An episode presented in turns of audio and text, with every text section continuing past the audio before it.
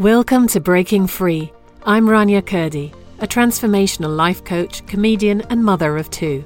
And you can join me weekly to hear some intimate self-reflections and conversations with inspirational friends and guests from all around the world, sharing what they needed to break free from in order to live a life of purpose.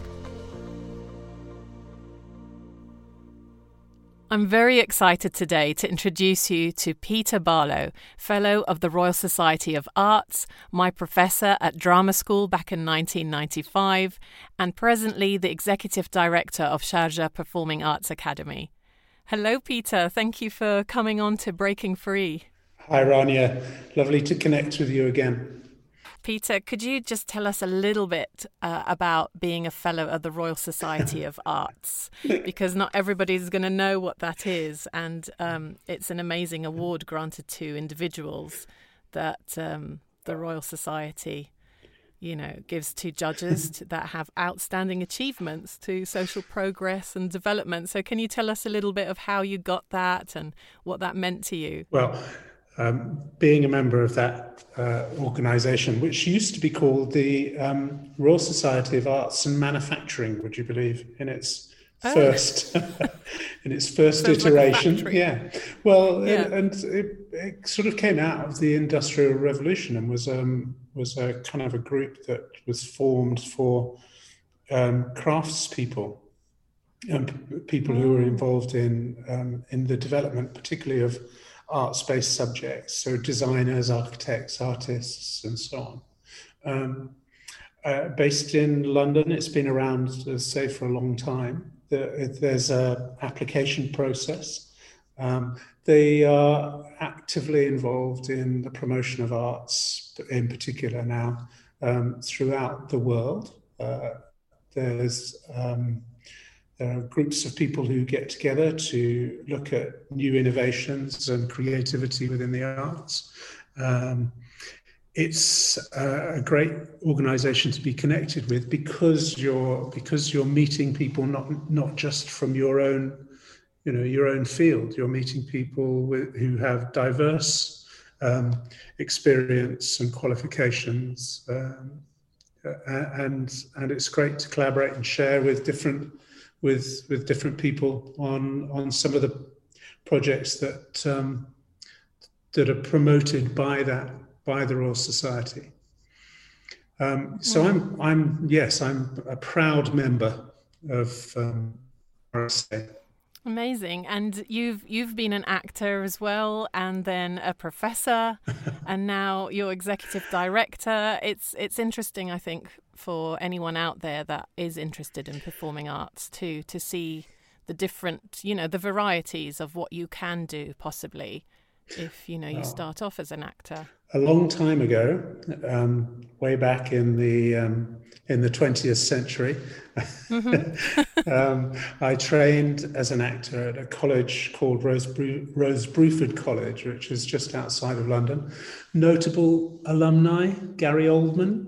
Um, I'm sure there are many others, but he seems to be a kind of world famous um, name, and he was uh, there at the same time as me.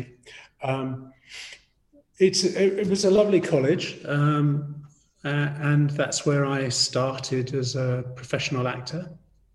And I left there, and I went and I worked as um as a jobbing actor, I suppose you'd call it. Um, Getting work where, as and where I could around the country. I was lucky enough to be um, relatively permanently employed as an actor for maybe three or four years before I started doing some educational projects and some directing.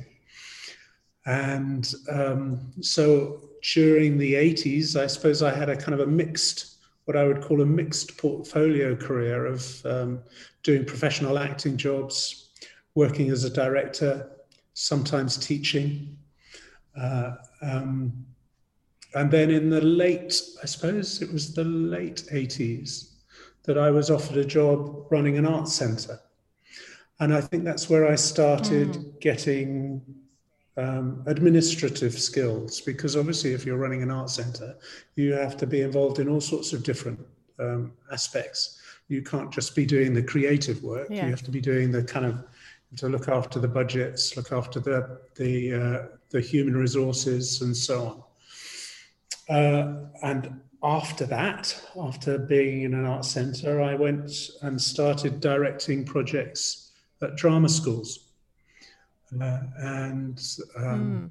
I worked at Italia Conti, uh, Academy of Live and Recorded Arts, Southampton University, um, whole variety of different places where I was um, asked to go in as a freelance director.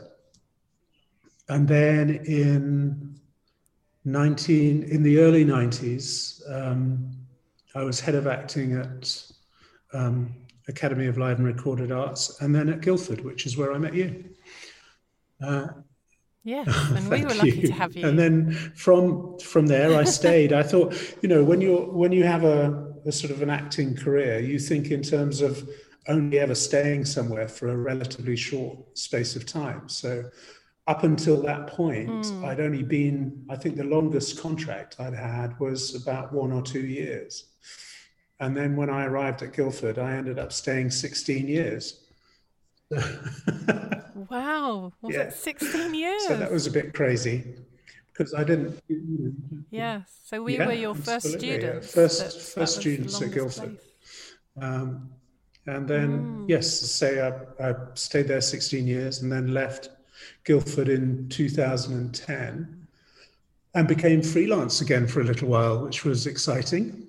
So I was um, doing some directing work, and that's when I worked as a professional judge on the Olivier Awards.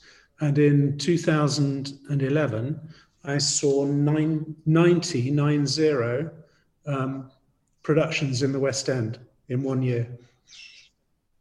So oh my yeah, because goodness, we were obviously, we, we obviously had to see everything that wanted yeah. to be nominated yeah. for Olivier Awards. So how do you get chosen to be a professional judge? Um, I think they've changed the criteria now, and they only use people who actually apply um, for um, the sort of, you know, audit people people who are keen audience members, I think, now.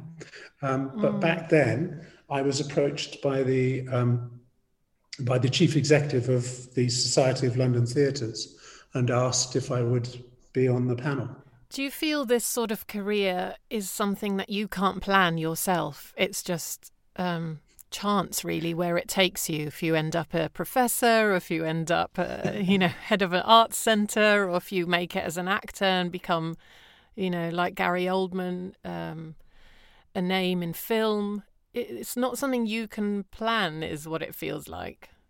I, I don't know. I mean, I, th- I think there are some people who have that have a really good single-minded approach, and they they're absolutely um, focused on one uh, one goal, if mm. you like, and that is success as an actor or a director or whatever it might be. But they have a single-minded approach. I think that's that's. People like Gary Oldman, um, people who trained at Guildford have had that, and they've had really successful careers that that have, um, you know, uh, yeah. long, longevity in a particular um, niche of, of the performing arts. I don't think I was ever like that. I think I was always a bit of a um, a pick and mix kind of person. I think I'm like you. I don't say no to things, so I yeah, end up doing exactly. things I hadn't planned to do, and then that takes me on a whole other, you know. Exactly, and I think that's just journey. that that's just different personalities, different mm. requirements. Um, so no, did I plan to be where I am now? No, and I'm not sure that you could ever plan that.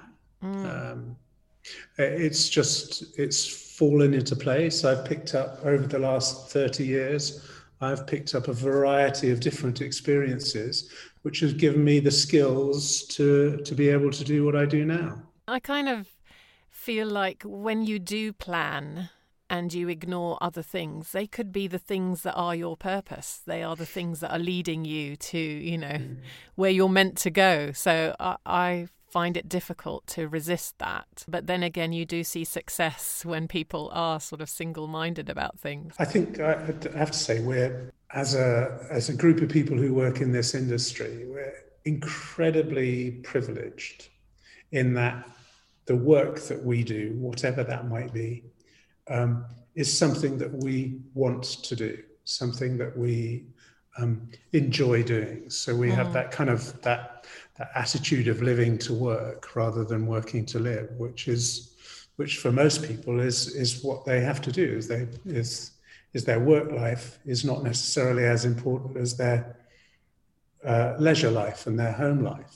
You know? Yeah. Whereas for us, I think, um, we get such satisfaction out of the the, the work that we do, mm. whatever that be, might be, because it's creative. Know, there, but there is another side to it in that, let's say, you really, really want to be an actor that does a variety of roles or particular juicy roles, but you spend your life playing one thing over and over, or you might be in the same production for years and years and years, and it's not satisfying, but you know it's work, so you keep doing it. The the same soap opera, you mean? Or um, no, yeah, I think soap same... opera at least is exciting, that they're changing the storylines all the time. But let's say a musical, True. Where you're just doing it over and over every night, every matinee. Your friends have different time schedules, so you don't get to see them. Or you're doing yeah. it on tour for five years, for instance, so you don't actually get to do your day-to-day things, or see your family, or do your laundry, or you know all the normal things. But I think that's why I come back to, you know, in order to it, in order to cope with perhaps the elements of the work, which mm. can be tedious and difficult, you have to love what you're doing. Mm. You know, you kind of it's, um, and you put up with you put up with those things. You put up with the tediousness of it because sixty percent of the, the time. Well, um, I think sometimes, yeah, but also it, I think it's fair to say that that most of the time what you do has has more positives than negatives. Yes. You know, and I think it's, I, you know, the stamina needed to do eight shows a week for, and, and then if you're in a musical and you decide to stay on contract for two or three years, um, the kind of, what you have though is you have a kind of a working community of people who are doing exactly the same, and they're all they're, they become your family, they become your friends. Mm. Well, Peter, what made you join a drama school? Not many young men um, do go to drama school. It's mostly it's mostly females, and and and um, it's, the same goes for dance. Uh, I mean, they're needed, and it's a great job to be an actor. But for some reason, it attracts more, more females. And I remember that a lot of the, the guys that we had in our year sort of said, "Oh, we thought it'd be nice opportunity to kiss lots of girls, or to have roles where you know they're going to get to do that." So, what is it that interested you in going to drama school? I well, I. I certainly didn't go to drama school to kiss the girls. To kiss the girls. I think, um, oh, going back, uh, I used to be um, involved in a lot of amateur dramatics when I was growing up, and school plays, and um, being connected with theatre and art. You know, sort of, yeah, doing plays, doing plays. I think that's. But how um, did that come about? You know, what know. was part of your character know. that was interesting? Because you seem quite quiet. When I was eleven, yeah, um, I, I wanted to be a vet, so I went mm. and worked for a vet's for a while uh, as a kind of Saturday kid. You know, working mm. at a vet's, which you could do in those days, but I don't think you could do it now. Um, and sort of helped out the local, local veterinary surgeon. I still retain a, a massive interest in animals, mm. domestic and wild, but um, but I don't know. I just I kind of got the bug, and then then I my parents insisted that I got a proper job, so I went to teacher training college for eleven weeks um, when I first left um, school, and hated every minute of it. So I dropped out after eleven weeks. And went off and did a whole load of things. I went to America. I worked in um, various jobs in London. Um, I worked for a builder, uh, you know, just a whole kind of, mm. a whole load of things until, um, till I was about twenty, twenty-one. And that's when I went to drama school, because I couldn't find anything that I felt right doing. I can't, I yeah. Yeah. So you remembered the one thing that did work for you. Yeah, exactly. That. Yeah. yeah. And I was never really that academic at school. Um, and I think that's that's the case for many people who find themselves moving into, um, you know, the, the performing arts and practical aspects of of uh, creation and imagination. And then early on in your career, you married an actress, Amanda Fawcett. Oh, I did, yes. Were you both at drama school together, or how no, did that happen? I met Amanda in the early eighties when she was trying to get into drama school. She came to me for audition classes. At the time, I was working in um, in a place in Wiltshire, Devizes in Wiltshire, and um, and she knew I was an acting specialist director, or she found out because I was doing some summer schools and things, and she said, would I help her with her audition speeches? Um, and I said, yeah. And I think at the time I charged her five pounds per session. Yeah. Um, and so we went through all her audition speeches, and um, and we talked about interview technique, and um, I helped her get into drama school. And then she went to drama school for um, in eighty-five and graduated in eighty-eight and went straight into a major T V series. And then she worked for, as an actress for about um, ten, twelve years. And then we had children. And now she's um, she teaches professional skills at Lane Theatre Arts in London. With a career like acting, where, it, you know, it's not nine to five, you need to be with someone who understands that, that's not going to get irritated and upset by you not being at home in the evenings, or you can't make plans together for holidays or going to somebody's wedding. Is it the same sort of, like, you know, with surgeons, surgeons have to marry surgeons and actors have to marry actors? Did you find it difficult, or I, was I it think, really?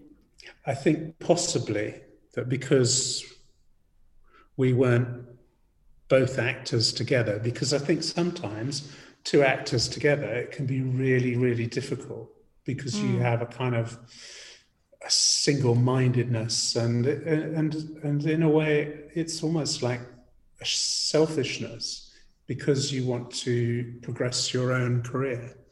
Mm. Um, and that can be difficult because you haven't got, I'm, I'm not saying it is for everybody, but but certainly I've seen that, where it's been difficult for some people to really um, stay connected with each other, stay friends. Yeah, so it balanced it, it out become... that you were teaching, perhaps, and yeah, she was acting, and I think then so. Eventually she started teaching. But we've always mm. been, you know, we've always been uh, close. We've always talked about lots, you know, the things that we do, and we've also worked together, and I think that helps, the fact that mm. we've done projects together and have been able to do that. That's the other thing, has been able to do that without it compromising our kind of our personal relationship. And how does it feel when somebody you've helped or taught, you know, receives an award, or you see them in a T V series? So, for instance, you helped her with her auditioning. She finished drama school, and there she was in a T V series. Also in two thousand eighteen, I believe, Mike um, Gibson, supporting actor uh, in in Hamilton, yeah. King George, uh, received an Olivier Award. And, and then a year after that, uh, you had one of your students, Cobner Holbrook Smith, receive um, Best yeah. Actor uh, as an Olivier Award as well, for Tina, Tina Turner. How does that feel? That's and right. Are you kind of sitting there watching, thinking, oh, will they mention me in the speech when they thank everyone? No, absolutely not.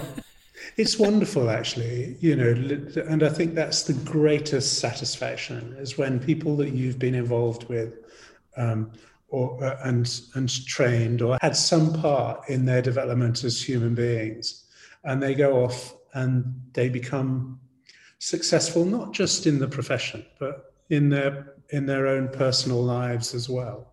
Um, and, and maybe sometimes even doing doing kind of entirely different things. There's, you know, there's graduates who've gone off and done entirely different things. There's a graduate called Doctor Emily Grossman, who's um, who's a scientist now and uh, has written a book for children on understanding science. So I'm I'm immensely proud of the of the people I train or have a, had a part in their in their development. It's it's great, and it's great to pe- see people doing so well.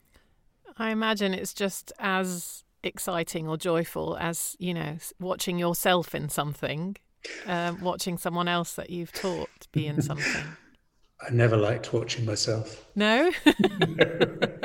Most actors don't. No. I think you always think, no, I could have done better, or, oh, well, I don't know, I look like that, or, yeah. Afraid so. That's it. Always mm. hypercritical. Mm.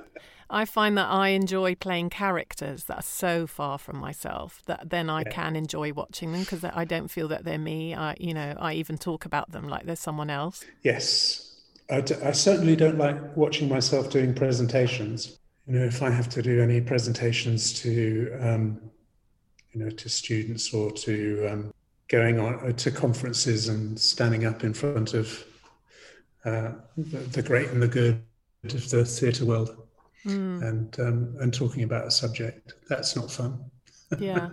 And so the personal question that has to come up, mm-hmm. What did you think of me as a young actress? Do you remember anything standing out? Or I, I tell you what I remember about you is that you were always a really positive person at uh, um, when you were at Guildford, and that You were you were um, prepared to face challenges, and um, you sort of immersed yourself very much in the training and in, in everything that was was thrown at you. And I can't really remember House of Bernarda Alba, who directed that for us. Oh, you were very good in that. I oh, seem thank to remember. You. I was the nasty sister. You were the yeah.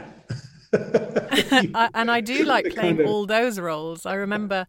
Someone else that was acting with me, one of my colleagues, always liked playing the nice person that was liked. I like playing the person that's hated.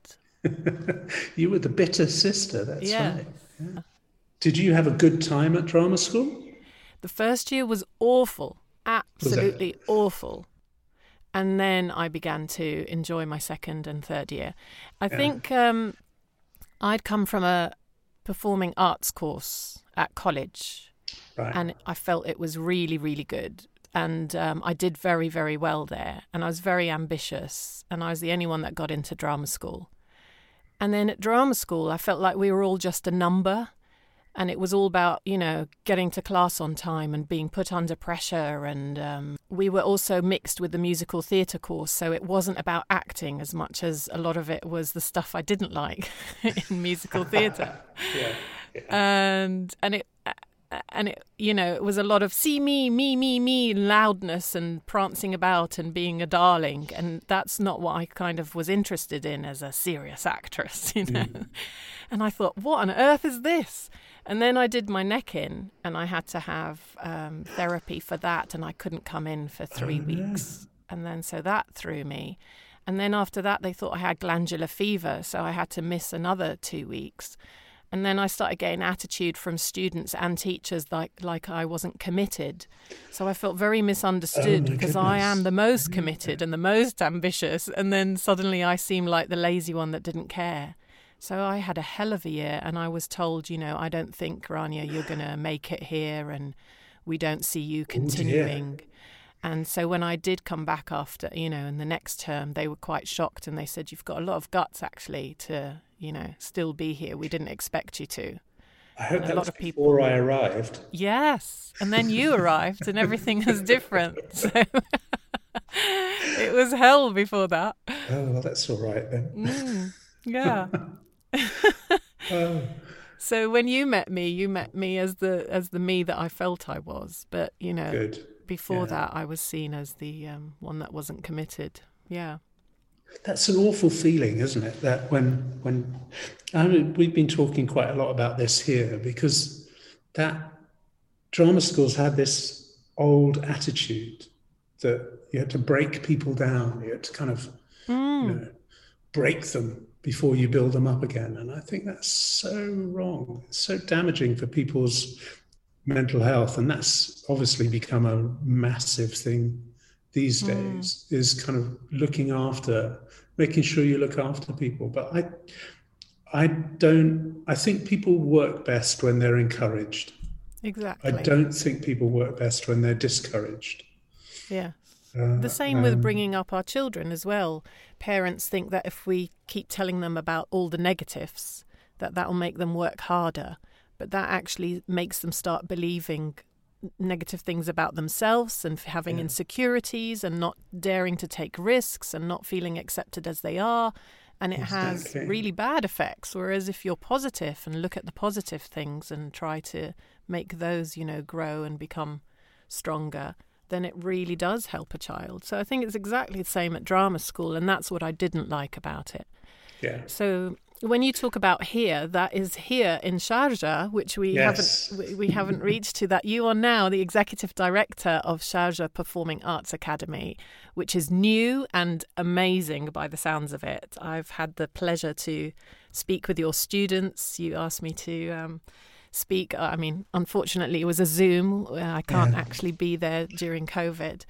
But um, it just seems like the place I wish drama school was, or how I'd imagined it in, in my head when I used to watch Grease. Actually, that's what made me want to go to drama school. John Travolta and uh, and Olivia Newton-John. Oh, wow. Uh, yeah, I was like, wow, is that what high school's like? You know, we all sing to each other. And even though I didn't want musical theatre. I was going to say. Grease inspired you, but you didn't want to be anything to do with musical theatre. Yeah. yeah. I mean, I like the serious ones like Miss Saigon, Le Mis and stuff. Yeah. But I don't like all the cheesy kind of, you know, mm. I'm just a girl who can't say no. You know, that's not the sort of thing I want to do. No. um. So, yes, how did that come about? And for me, it's very exciting to know that you were in the Middle East making this change and yeah. you'd been my teacher. You know, I don't know how many Arab students you had other than me. Um, I saw someone on the list, actually. Not many. I mean, a handful, you know, five or six, maybe yes. maximum. And now you're making an impact there with with all the Arab students. Wow. Yeah. Extraordinary. And what a what a kind of amazing opportunity, really, for for me to be able to build an academy from scratch, from nothing. Because when I arrived here, there was there was an empty building. Well, it wasn't even a building; it was a a shell. You know, mm. the um, foundations of a building, uh, and we've had to start from nothing. So to begin with, it was only me sitting in an office trying to work out how I was going to set the academy up, how I was going to create it, what kind of courses and programs we would have, and also just trying to think about what the best things of conservatoire professional performance training were in the U K, um, and bring those here. And then also add in some new sort of new innovative ideas and try and move away from that kind of that process which limits creativity, imagination and creativity. Uh, because what was happening in the, or what has happened in the U K is obviously a lot of the drama schools have aligned themselves now with universities, and university academic um, standards have been imposed on um, conservatoire training. And it's really difficult for those two things to mix because mm. they're like chalk and cheese. You know, just as a simple, you know, analogy, it's um, you know, people who go into people who go to university and study academic subjects don't actually make anything. They don't create anything, except they reflect on what others do. They reflect on the practitioners, and what yeah. we're trying to do is create the practitioners, create the people who do, rather than the people who examine what's done. Mm. Uh, and there's the uh, and and those two things, whilst equally valuable, are two entirely different processes.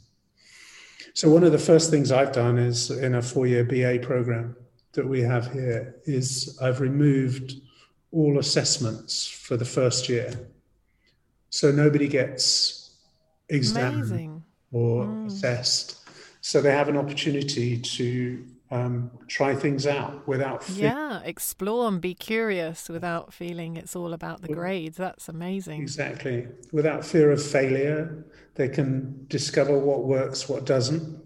Mm. And it's about the process that they go through as it is about the end product. Really important for people to feel that they have the opportunity to imagine and experiment and create without thinking about how do I get the best grade. School is all about grade chasing now. It's all about, yeah. um, and schools are measured on how many people they get into university. So all they do is they focus on how can we get our students to get the best G C S E A-level results in order that they can progress into a university environment. And for people who are wanting to be professional performers, that doesn't work. Uh, and invariably, they won't do very well academically at school anyway. They're kind of, they will be, um, they'll be the ones who'll find it difficult to engage with that process because they're too, they're, They're too busy wanting to do rather than yes, study. Than study. Yeah. yeah. I was very uninterested in the B A part yeah. um, at drama school. And the whole reason, you know, I want to be at drama school is because I'm not interested in the academic yeah. side. So it's hard that they pressure them there to sort of be academic as well. Well, we're trying to, um, I mean, I think whilst it's, uh, I think the argument has pretty much been won in the U K. It's new here because this is the first performing arts academy in the whole of the MENA, the Middle East North African region. The first mm. practical um, uh, professional performing arts academy where the, the programs are taught in English.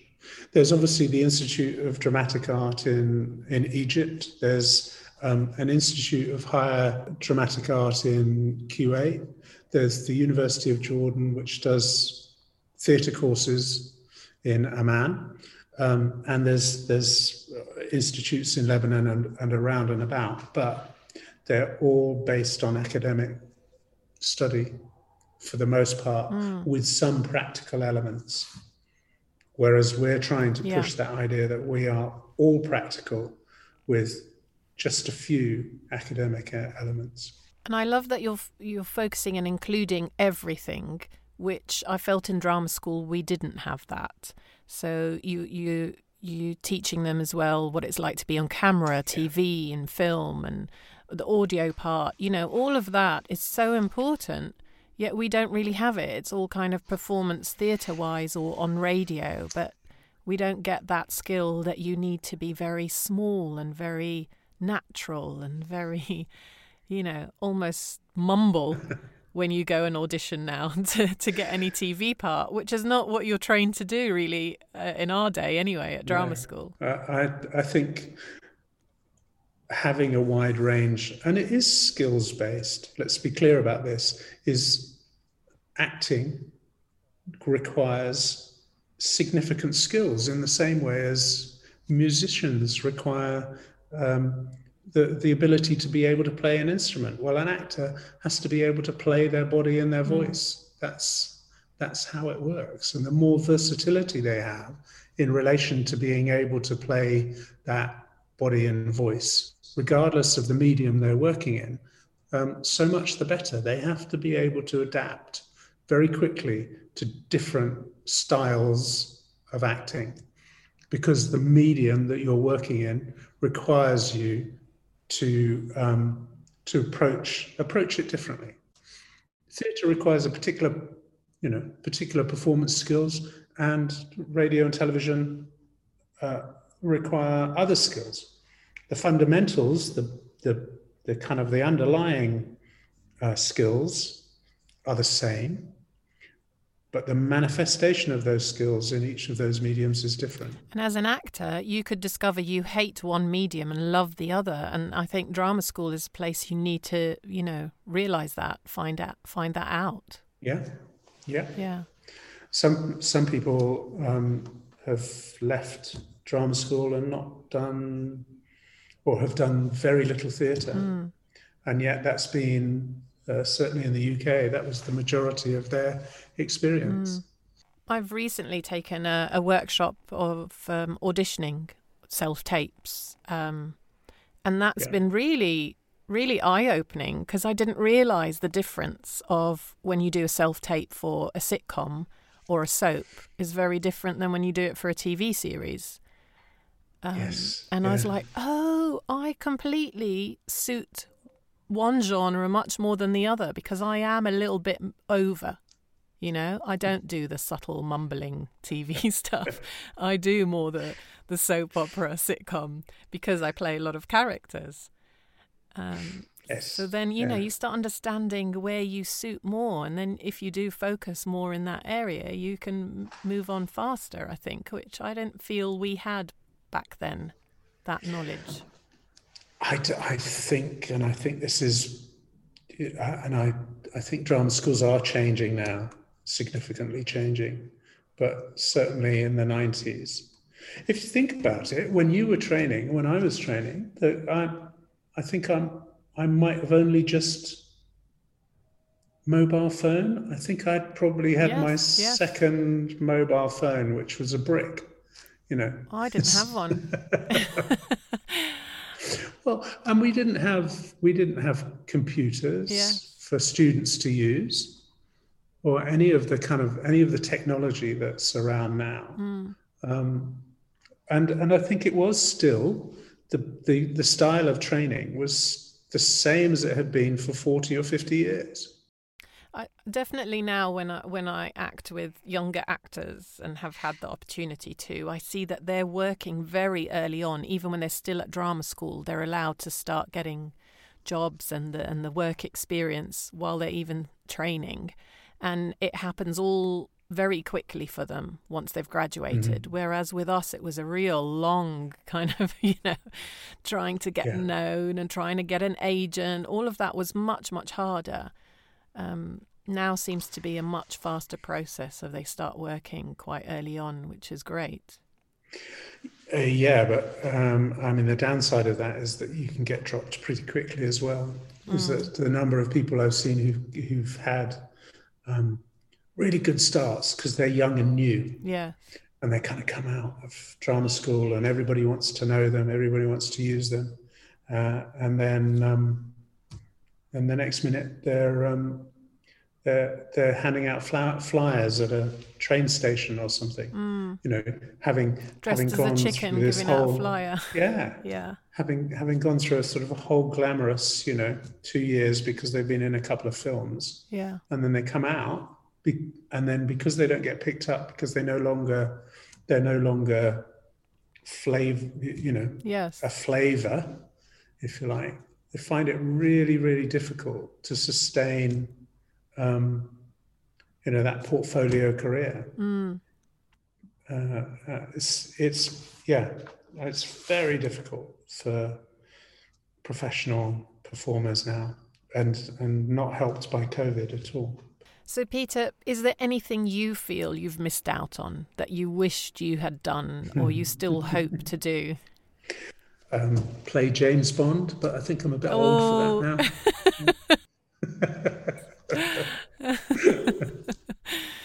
No, not really. No, I've really. I, I, Come on. I've been very, I've been very lucky in what I've done. Um, I would have liked to, yeah, absolutely. You kind of go. I would have liked to have been in some major feature films, but um, this project is the the Sharjah Performing Arts Academy is a kind of dream, really. Yeah. I still keep pinching myself, thinking, here we are. We're three years in. We have students from all over the world. We've got three programs running, production arts, musical theatre, acting. We're in the most amazing building. And uh, we're gradually building a team of, you know, experts and expert tutors from all around the world.